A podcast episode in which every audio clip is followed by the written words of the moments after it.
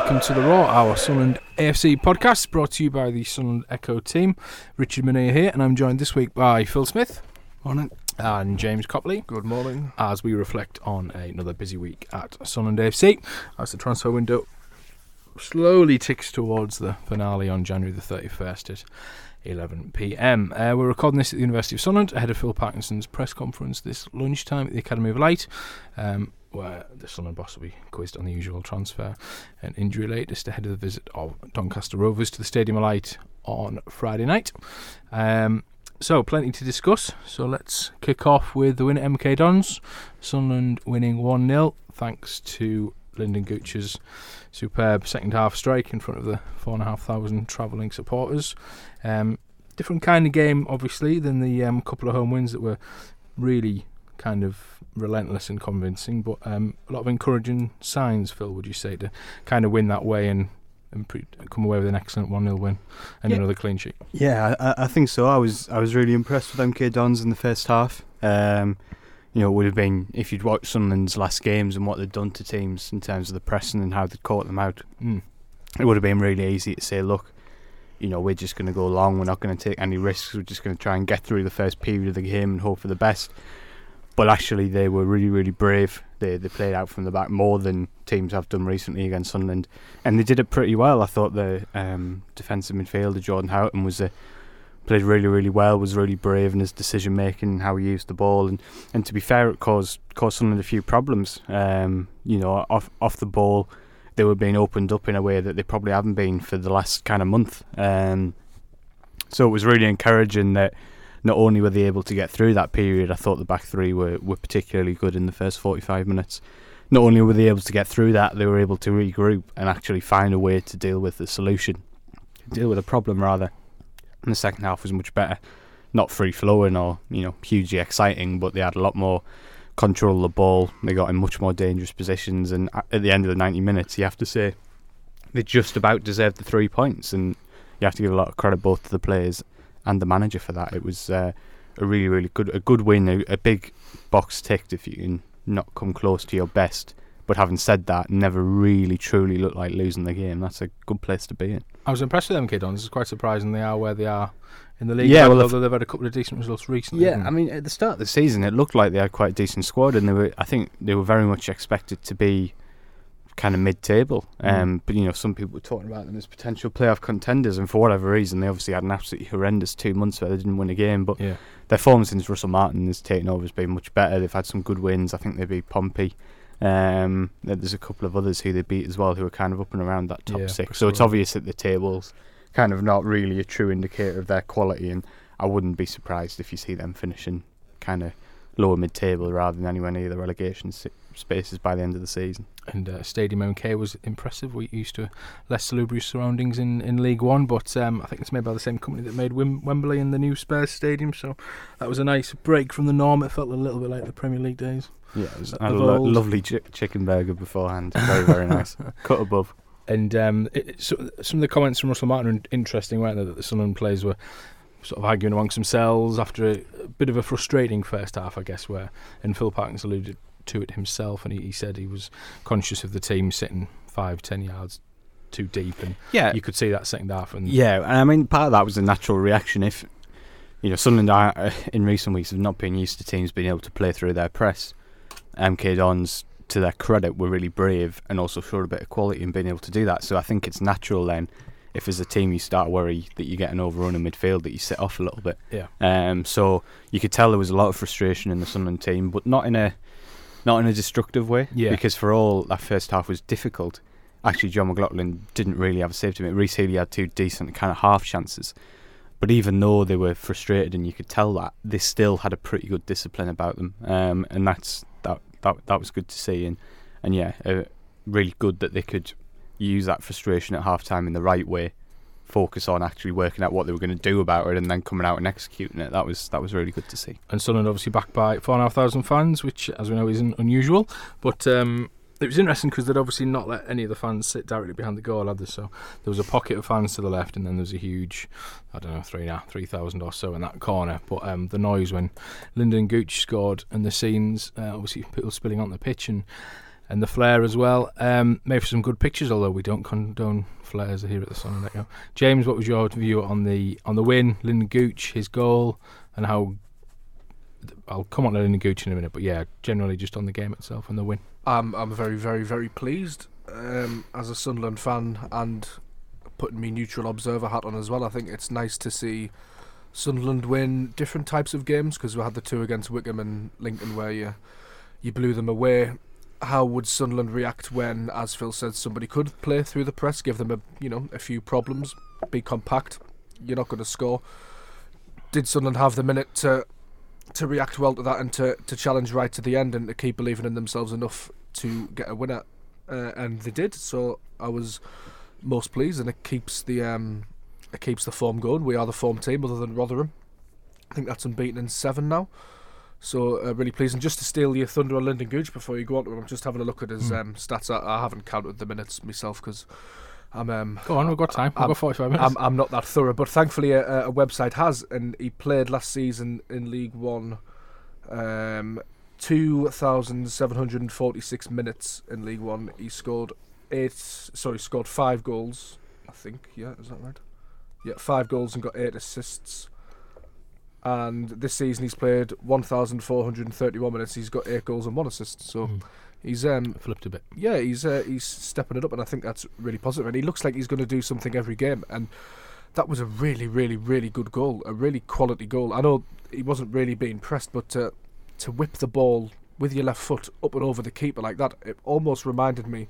Completely different goals, really, but the arc of the ball reminded me of when Jermaine Defoe hit the um, the volley against Newcastle. It was Mm. up and over the keeper before the keeper could really it. do anything about it. It was uh, it was really impressive. And the advertising board as well in the background, delivering from outside the box, Yes, was, was the slogan, which was nicely timed. nice Um, juxtaposition. Phil, how much potential do you think Lynden Gooch has? And I say potential, I mean, he is 24, so I suppose he's at the stage really where he, he should be kicking on and adding that consistency to his game. But in terms of his, his quality, it's been superb at times this season. Yeah, it, it has. It's and it's interesting as well because he's matched his goal tally for, for last season already. But of course, if you if you go and look at, at last year, he didn't score after the twenty second of January. Yeah, Um, so it was around this period that he had his dip. Um, I don't think that will happen for a couple of reasons. That little injury he had, you never want to see players injured, and he'll have been immensely frustrated. But you do just wonder if come March, April time, actually that kind of month he had out of the game yeah. might work to his benefit, give him a chance to recharge his batteries a little bit. And Sunderland at the moment look in a really good place where he's going to get an awful lot of chances. Um, and he's got great quality. If if you're two footed, and we've seen this a lot with Gucci over the last year, if you're two footed, it's a major weapon to have because defenders don't know how to defend against you. Um, at some point, the you you think that teams are going to learn the lesson and stop showing him side onto his left foot because yeah. defenders keep doing it. They don't want him to go outside, and then he cuts inside and bangs one in Does from 20 odd yards off his left foot. Maybe now, after a year, people will start realising he can shoot with his left foot, but um, hopefully not because it's certainly benefiting Sunderland. Um, but no, I think he's in a he's in a really good place, and like I say, it's I'm sure he'll be really really conscious um, of the fact that he was in a similar position this time last year. And it was really interesting. Um, Phil Parkinson mentioned at the game that he'd, he'd actually pulled Lynden aside on the Mm. morning of the match Yeah, at the hotel, and they'd had a discussion about kind of saying, "You're doing brilliantly, really pleased, but don't enjoy the pats on the back. Yeah. You know, keep it going. Don't don't just be satisfied that you've had a few good games and you're getting a lot of praise, not in a negative way, just in a kind of a um, a, a gentle nudge, if you like. And and and Lynden's someone who he cares so much about the football club, and, and I think has a huge amount of belief in his ability, and I think it will probably have stung a little bit that last year finished the way it did, um, and hopefully you know that performance, particularly in the second half, because you know Gooch is, is scoring goals and that's great, but he is, really is the leader in terms of the energy. We've Mm, talked yeah, a lot yeah. about we've talked a lot about Maguire's kind of improvements and Wyke's improvements in the in the physical things that they can do. Um, but for Gooch, it's natural to do that. He's he's a natural athlete and he's got so much running in him, and he really is the leader of that press. And if we talk about the second half MK Dons and and kind of the extra intensity in the way they got up the pitch, it was Gucci who led that. Um, so he's emerging as a real leader in Parkinson's teams, if not by shouting, just in, in the way he can play and what he can do. So I'm really hopeful um, that you know that he can kick on from here. And like I say, it was encouraging to hear that they'd had that really constructive chat about let's not settle for this, let's not be pleased and go off the boil. Um, and, and fingers crossed it'll it'll keep going. Just And- just on Gooch as well. Sorry, Rich. Yeah, but right. um, I remember speaking to him at the beginning of the season at a, a food bank event, and as Phil said, you could tell that the way the season ended really stung. But you could also tell that he was really, really aware of the criticism he'd come in for in terms of not scoring Yeah. and, and having that poor end of the season.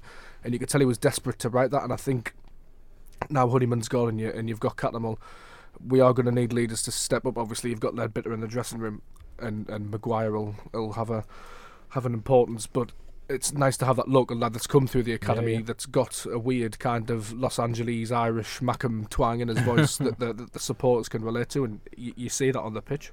Do you feel? Um, I just think it's a fair argument to say that he has the quality of or a level not too far off McGeady, but also offers more to the overall way that the team plays.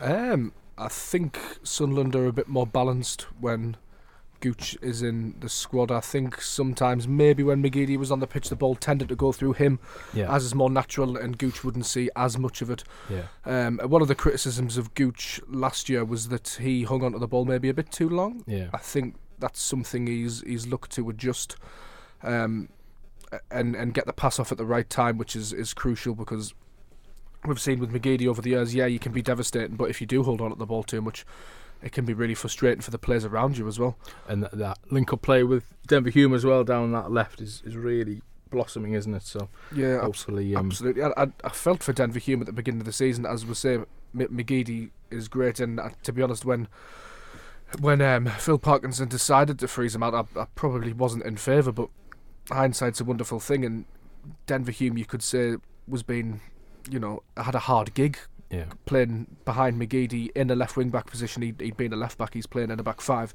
He probably needed a bit more support off his off his winger than he was getting. yeah. Um, and and um, and Gooch provides that.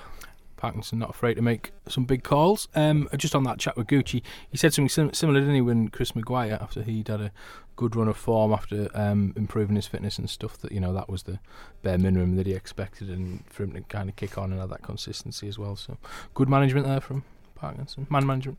Yeah, he's doing an awful lot, awful lot right at the minute, and he's had he's had some stick on this podcast, Yeah. not just from fans. So, um, you have to appreciate that. Credit to him. I mean, you know, like, we won't get carried away, and ultimately, what he's done is he's brought them back to where they were when he took over, which is in a decent position to go and kick on. And now it's about doing that and maintaining this and ensuring it's not just a, a kind of a purple patch, if you like. But he's done an awful lot of good in the last five to six weeks. And just a very quick word on uh, Nick Allamby as well. Just while we're on the kind of fitness side of things, you did a piece today, and Phil Parkinson kind of hailing the influence and impact he's had since joining the club, and you, you can visibly see that guy. Yeah, I think so. Look, it's just uh, there's been a lot of talk about on social media and what have you about Nick Allamby, and, and the obvious question is, well, why why couldn't they do this at the start of the season? Did did the staff not realise or what have you? For me, it's it's just a simple thing. It's it's investment. Mm. You know, you had a Yeah. a very very very good fitness conditioning department, um, as you'd expect from a, a club of Sunderland size and the le- leagues it had been in.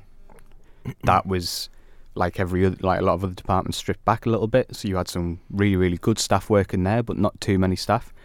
You invest money to bring in a hugely capable, hugely experienced person who realistically could have gone on to work for bigger clubs. I think Nick Allamby, you know, Gareth Southgate's one of his biggest fans, and I'm sure he could have gone to a bigger club, but probably one where he would have had a more reduced role and a more kind of you look after this bit, and you know we've got 18 other phys- physical staff to look after their separate things. I think the reason why he stayed maybe at slightly lower level is because he has such huge amount of control over all aspects of it. Yeah. But what I mean is, if if you invest in a hugely capable and experienced person to bring added expertise to a department where you've already got a lot of talented staff, you get better results. And you know, seems simple, but there's a there's a lesson there, isn't there? There is, um, yeah. And we are beginning to see that. Hopefully that's expanded to other areas. Um, Kyle Lafferty made his Sunderland debut last week. The club's new number eight. Uh, he was named on the bench ahead of Will Grigg, who was who travelled down. He was part of the travelling squad, but he wasn't part of the matchday squad. He was seen pre-match doing a few laps of the pitch and some shuttle runs before the rest of the um, the actual subs came out. Um, Kyle Lafferty coming on for the last oh I forget 10, 15 minutes or so. Um, had one chance which went just over the bar. I think he provided the cross, didn't he, for Öztürk's? Uh, oh, we'll come on to Öztürk's. Two missed chances, Phil, soon. Um, uh, header, um, which he missed. Um, but decent, fairly positive first sub appearance from Lafferty. Um, Phil Parkinson obviously saying he's not ready to start yet, but it's good that he's got that backup for, for Charlie Wyke. Yeah, I thought he, I thought he was good. Um, you know, he, he he has got a good good first touch, and that makes all the difference when you're playing the role he has. He's huge. Um, I think we all knew he was a big guy, but it's not really until you see him in the flesh that you realise Yeah. what an advantage he has over most of the players. And again, it's it's kind of what we were talking about about this January transfer window. Obviously, it's way too early to tell whether Lafferty will be a success, etc., etc. But the transfer went, window went from we have to overhaul this side to we have a decent starting eleven, and we need cover in key areas so that if we have an injury, we don't have to tear up the way we're playing. Lafferty's a perfect example of that because you can see he's a great kind of foil for Wyke. He Yeah. can come on and do the same things. If Wyke gets an injury or a suspension or retires in the game or what have you, you can bring Lafferty on. You don't have to completely tear up the way you play. He can fulfil a similar role, and that's what we want now want to see, and that's the goal for Phil Parkinson in this last kind of 10 days out of the window is making sure in other departments he has that so that he doesn't have to completely change the way Sunderland play and completely tear everything up just because of one injury or suspension. So, way too early to kind of make any sweeping judgments, etc., etc. But yeah, definitely encouraging, and it's always nice when you see a player come in, make a start, and you can see, well, I can see why they've signed him. I can Yeah. see why, you know, yeah, we don't know how it's going to work out, but it's nice to see a player come onto the pitch, make his debut, and you can go, oh, okay, I can see why. What the plan is. I can see Yeah. why the logic is in bringing him to the football club. That's that's a nice thing. Uh, the League One promotion race, James, Yes. is intense at the minute. Um, great win for Sunderland last week, but they didn't really move too far up the table, given results elsewhere. Uh, Rotherham leading the pack. Um, how many straight wins are there? Are at least five, haven't there? They've got five straight. wins, Five yeah. straight wins, yeah. Um, Wycombe obviously slipped up again, beaten by Peterborough midweek. Um, Ipswich Town, Coventry, Oxford, all just ahead of Sunderland, who were in sixth, forty-one points, six points off top. Um, nicely placed with a with a game in hand. Though that said, they've got Pompey, Peterborough, Burton, and to a degree Doncaster as well. Have a couple of games breathing down the necks. Obviously, Doncaster come to the stadium late tomorrow night, so that is a huge game, aren't they all? Um, no let up in the relentless pressure of League One is the for all Sunderland's great work. It's still fiercely competitive, and they could easily drop down with a couple of bad results. Indeed, indeed. And the team below Sunderland in the table, Portsmouth, seventh on 41 points, the same as Sunderland. They've gone deep into the Checkatrade trophy again. Oh, sorry, the leasing.com trophy, as it's now known. Yeah, Um, so Sunderland have that advantage. Sunderland are, straight shooting for the league this time. There's no distractions. that's true. There's That's no very there's true, no trip to Wembley. Yeah, I am slightly con- there might be a trip to Wembley later on. Yeah, but yeah, yeah, this is Hopefully true. I'm not. slightly concerned about Oxford United because they've strengthened. They've got George Thorne from Derby, who's had his injury problems, but is a, a very, very good midfielder. I think, especially League One, if they can keep him fit, he could be very influential. And they signed the lad from Feyenoord that we were linked with, didn't they? Uh, Kelly. Kelly Liam. Was it Liam Kelly? Yeah. Yeah, he looks a, a decent player as well. A good prospect. He's going to get some minutes under his belt. So I'm slightly worried about Oxford United. But they've only got one win in their last five. Coventry are doing well. They've got four wins in the last five. So it, yeah, it really is um, hotting up. And Burton under Nigel Clough are, are always dangerous. They've got four in the last five. So a win on Friday tomorrow against Doncaster Rovers would be would be really really massive. It's not the end of the Certainly world. ahead of the Saturday games, put a bit more Yeah, pressure on the other teams. Uh, possibly not the end of the world if Sunderland draw or lose, but just in terms of keeping that momentum up and, and keeping the squad happy. I mean, if, if results go if results go well for Sunderland, then they could finish the weekend in in fourth position. Um, signing number two arrived earlier this week. Bailey Wright coming from Bristol City um, on loan um, at this stage, uh, and he came with rave reviews from the Bristol City end with comments from both the manager and chief executive wishing him well, saying he's an excellent character, which is. I think you've alluded to in your Q&A yesterday, Phil. It's highly unusual, isn't it, for a Yeah, it, player? it, it actually is worth stressing on because people can say, "Oh well, so what?" They've praised him in an official press release. Actually, the easiest thing in the world is just to say Bristol City can confirm that Bailey Wright has joined Sunderland on at the end of the season. We wish him all the best. Um, we've certainly seen that statement plenty from Sunderland Yeah. for, Yeah. for fairly obvious reasons. Um, but no, the fact that that tells you everything that, that they felt they wanted placed on record. Um, how sorry they were to see Bailey go and, and, and what an impact he's made. And um, again, it's just that you know, no one's saying Sunderland's recruitment's perfect, and there's a huge ten days coming up, and we won't want any judgments. But I just like the fact that, you know, we before the window, Steve Parkins said, you know, we we want to bring in a bit of championship experience, someone Yeah. who's been around the block, um, someone who'll be able to bring that to the group, which is quite a young one, which is not something that's been remarked upon a huge amount, but Sunderland do have quite a young squad. Um, and then you see that actually happen, and you think, well, that's good because you know you can see yeah, yeah, you can see the path. Um, and I think he'll again. It, it's another one because Sunderland had to be patient. There were a lot of Championship clubs monitoring the situation who had him on their list. So the question was, do we do another deal that we can do now in case we don't get Bailey Wright and Phil Parkinson said no, let's hold out, let's be patient. He's the one we want, and it's paid off. So that, that that's good. The obvious concern is that he hasn't played a lot of first team football this season. So Yeah. at what point can you realis- realistically expect him to be at his best? You don't know you're kind of not too concerned because at the moment Sunderland have four centre halves who are all playing pretty well. Yeah.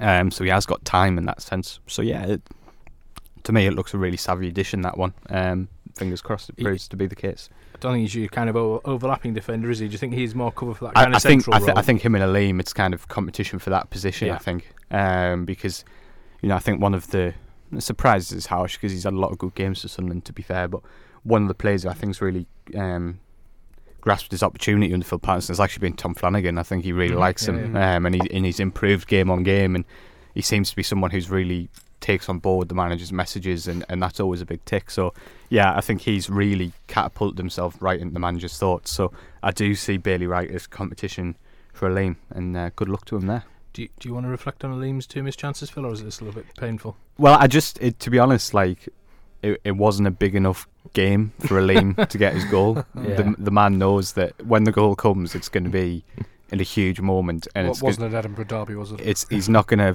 mess about with two yard tap ins. It's going to be spectacular and it's going to be huge. So I know there'll be a lot of people out there panicking that Aleem hasn't got his goal yet, but Yeah. my message is every day is just a day closer to that moment.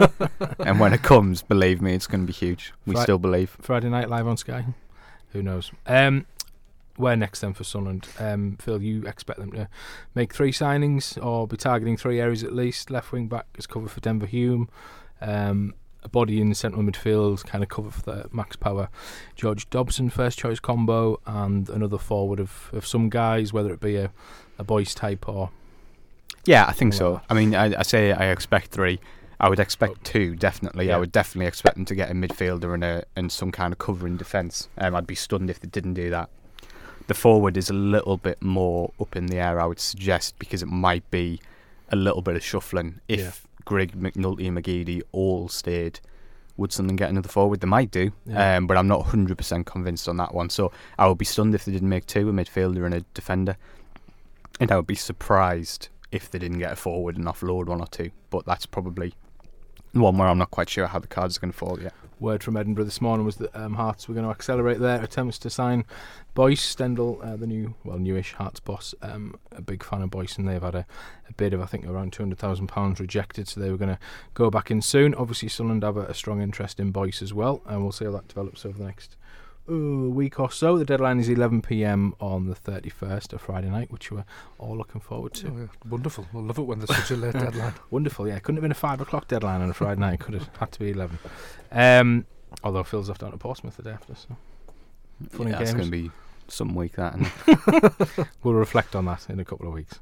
Um, outgoings. Um, Ethan Robson um, has obviously come back to Sunderland following a successful first half loan spell at Grimsby. Um, hasn't featured in the, the last two matchday squads, although he was part of the travelling party down at MK Dons. Um, I guess Sunderland just playing it quite savvy at the minute because obviously if he if he is part of the if he makes an appearance for Sunderland, then he's only going to be able to go back on loan to Grimsby, which I suppose wouldn't be a bad thing given he's done well there. But um, do you expect to see him in the squad on Friday night or, or not really? um, it's difficult to tell at the moment. Um, I think that yeah, it does make sense unless you're really kind of minded that you're going to use them. There's not a huge amount of point in putting them in the squad and kind of taking those options away. Yeah. Um, the manager has been genuinely kind of upbeat about Robson and what he's seen on the training ground, but that's one thing, and throwing him into a crucial League One promotion match is another, isn't it? So Yeah. we'll just have to wait and see in that one. I genuinely don't think a decision's been made either way. I think the manager's given himself as much time as possible, but everyone at the club, you know, and I know David Jones tweeting last week about you know Robson Hamilton being back into the squad. It's I don't I don't think they're paying lip service to it. I think there is Yeah, a yeah. genuine belief. Um, certainly in Embleton's case, the manager has been absolutely effusive about him. So fingers crossed. But I think it's still a little bit too early to tell on Ethan just how it's going to go. We mentioned the forward options.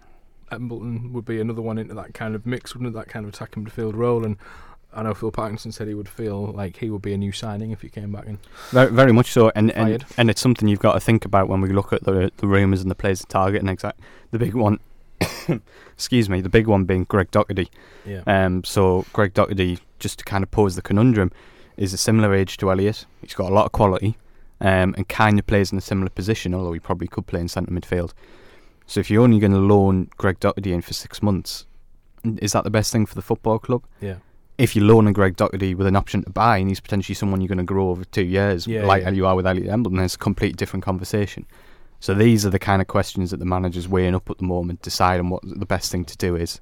Um, but I think there is a real desire not to block Elliot's pathway because he's got quality, and crucially, the manager thinks he's now starting to get to a position physically where he can cope with League One. So, yeah, that he is definitely one to watch over the next few months. and just on that, I think Steven Gerrard says that Docherty still has a future at Rangers, doesn't he? And Well, he wants the and, and this is it, and, and this and this is what I mean from the player's perspective as well. I've just mentioned it there through Sunderland's perspective, but from the player's perspective, if if, if his goal is to be a Rangers player next season, he comes to Sunderland where he's not guaranteed to start straight away. yeah, If he goes to, I know Shrewsbury said they're not going to get him, but theoretically, let's say Shrewsbury, yeah, he goes into the team on Saturday and he plays 90 minutes from now until the end of the season. yeah. If his goal is to be in Rangers' team next season, that's a much better idea than coming to Sunderland. Yeah.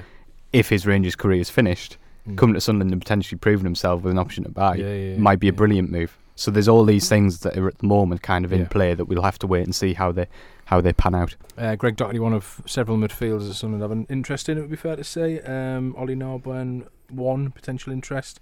Matt Smith was another one mentioned today.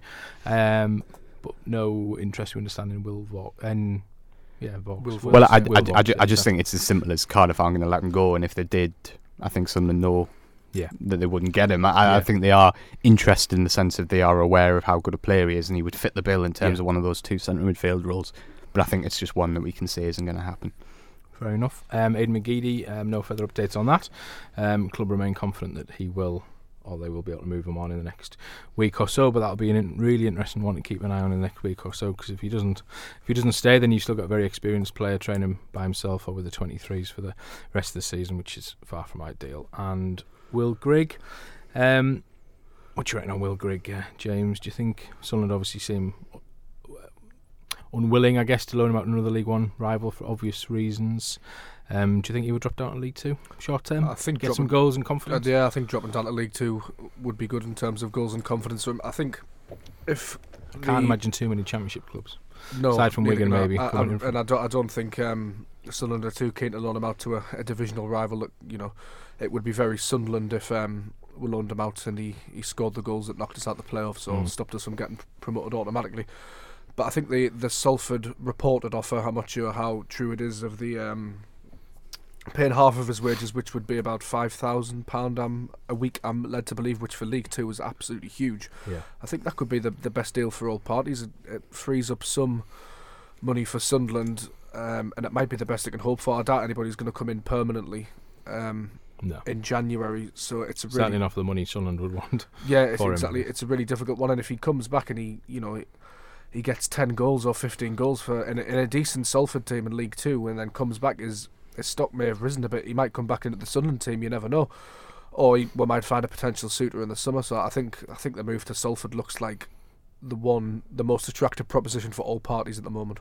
Uh, Swindon obviously also linked. I think um, his his family base isn't too far away from Swindon and Will Grigg, so we'll see what happens there. He could team up with Jack Baldwin, of course, at uh, at Salford, who is on the loan there until the end of the season. And I guess you would have to say Jack Baldwin's Sunderland's career is probably over with him being out of contract in the summer. Um, just on Grigg, uh, Parkinson was kind of keen to stress how well he'd taken the news of being dropped from the matchday squad, um, given he hadn't kicked a ball had for the six previous games, it was perhaps no surprise. But um, they had a big impact and influence in the dressing room, so it was good to hear. Um, Doncaster Rovers, the visitors to the Stadium Light on Friday night. Darren Moore bringing his side. Doncaster 10th in League One, 24 games played, 37 points, so they're only four points behind Sunderland with a game in hand, and they've won three out of the last four, although they were beaten last time out. Um, how do we see tomorrow night's game going, chaps? Uh, live on Sky. It'd be brilliant, wouldn't it, if Sunderland would be 3 0 at half time, but we Would- suspect that won't happen. Would be very nice. I'm actually looking forward to a to a Sunderland game at the Stadium Lad for a while. I'm, I'm yeah, going as a dangerous. You're in dangerous know, uh, territory. yeah, there. as as a fan with a with a couple of friends. So I'm looking forward to it to a nice bit of positivity around the air. And there's something. I know Friday night's a bit of a pain, but there, there is something absolutely beautiful about a big game at the Stadium of Light under the lights on an evening. I think it's always been always been quite seductive. Um, and hopefully they don't uh, they don't let us down, which is which is again what I use the expression all the time, but the most Sunderland thing would be for the team to let us down. But even if they do, as I said earlier, I don't think it would be a disaster. The, the green shoots of recovery are there under Parkinson. They've gone on a good run. He's turned things round from staring down the barrel. Really, I mean that if you consider uh, Christmas time was was awful, and then with the you know the hashtag Donald Out campaign initiated by the fanzines, you know. Phil Parkinson was wedded to that in terms of they wanted him out as well. A large section of the fan base did, although they don't speak for everybody. It must be said, a lot of the comments I were hearing uh, and reading didn't think Phil Parkinson could bring it back. So to bring it back round from then Yeah. to now, he, he deserves immense respect and immense credit for that. And a blip against Doncaster Rovers, I don't think should be all doom and gloom. Well, let's hope the win. Uh, win Yeah. would take them fourth, as you mentioned, James. Heading into the uh, the Saturday fixtures. Um, Peterborough got a good win as well over Wycombe midweek. They've obviously had a rocky run of form. They're a funny team out the Peterborough though. Phil, they're kind of up and down a little bit, but they did show on Tuesday night against Wycombe what they can produce at this level. Do you think they'll be sort of in and around similar kind It's, of it's position? hard, isn't it? They're just it, it, Very inconsistent. they're almost like they're almost like a bit of a tragedy, and that it just seems to be the same story every year. You know, Yeah. they start absolutely electric and then just seem to tail off. Yeah. The thing about Peterborough is they will they will win games because they have they are so good at identifying individual talent, particularly up front. You know, Yeah. they're brilliant about it, Yeah, and yeah. um, you're kind of looking at going, oh, Marcus Maddison's on his way out. That's going to be a big, big loss. And then they loan in, um, I can't pronounce his name, Sammy Smodic Yeah, we'll go with that. from. Uh, we'll go with that from Bristol City. He's a great player, and you think, all right, okay, and Yeah. the thing just moves on. yeah, and, yeah, yeah. Um, they will win games because they have Moise Smodic, maybe, and and Ivan Toney, who is the best player in this division by by some distance. So they will win games, but there's a reason why they haven't been promoted out of this league over the last few years. They haven't been able to build a team that is resilient enough over a long period of time. So they will be close, but they're not probably one of the teams who I'm thinking. No, I, I really expect them to to push on. Sunderland obviously just played Doncaster a couple of weeks back and beating them 2 1. That was the start of the, the run and the turnaround for everyone involved. Um, obviously, two teams that know each other well. Confident Sunderland will make it win number five, or is it going to be again a different kind of challenge tomorrow night?